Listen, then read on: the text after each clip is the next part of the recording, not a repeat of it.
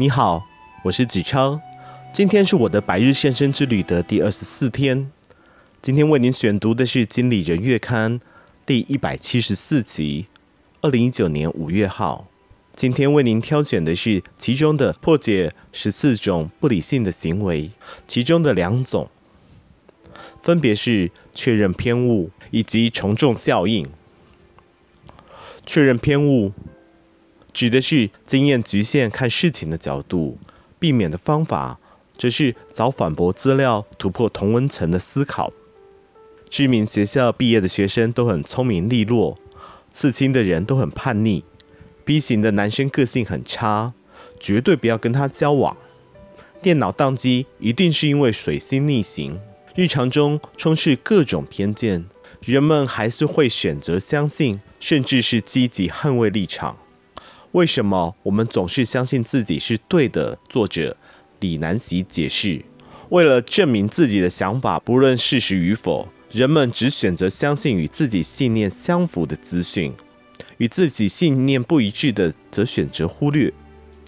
心理学将此行为称之为确认偏误 （confirmation bias），又称为我方偏见 （my side bias）。最常见的现象是，选民对支持的政党所提的政见都点头称是，对不喜欢的政党则会不停放大的检视，积极找出问题。李南喜指出，产生确认偏误的根本原因是人类的认知有限，无法同时处理太多的资讯，所以会根据自己的经验和记忆，选择容易处理和自己的主见、信念。假设等没有冲突的片段资讯，要避免确认偏误，你可以练习当自己的反对者，替自己的假设观念找出反驳的事证。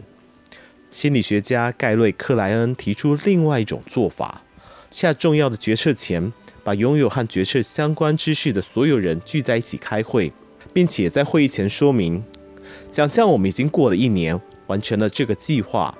结果是一场灾难，请你用五到十分钟写下这个灾难的原因，借由这个方法找出从来没有想过可能发生的威胁。另外一个不理性行为——从众效应。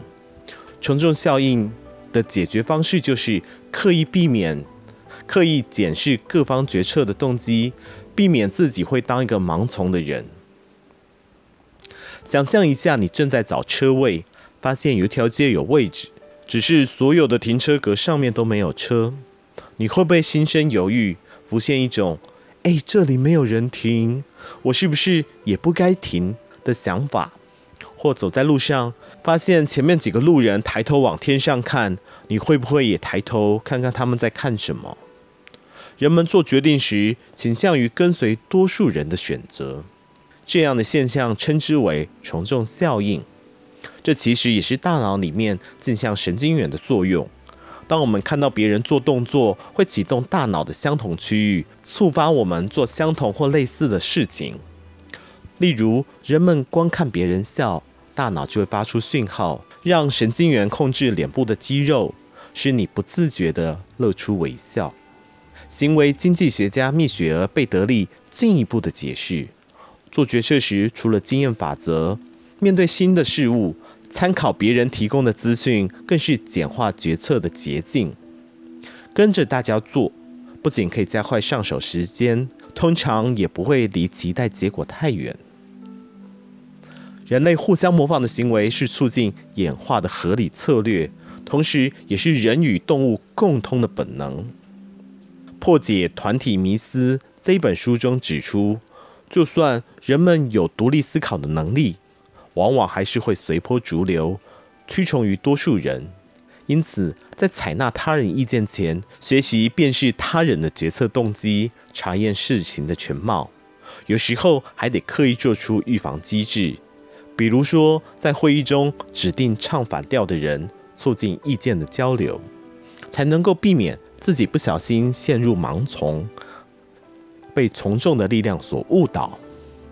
以上。就是今天所为您介绍的两种不理性行为。那今天因为外面下着大雨，所以不知道今天录音的结果好不好。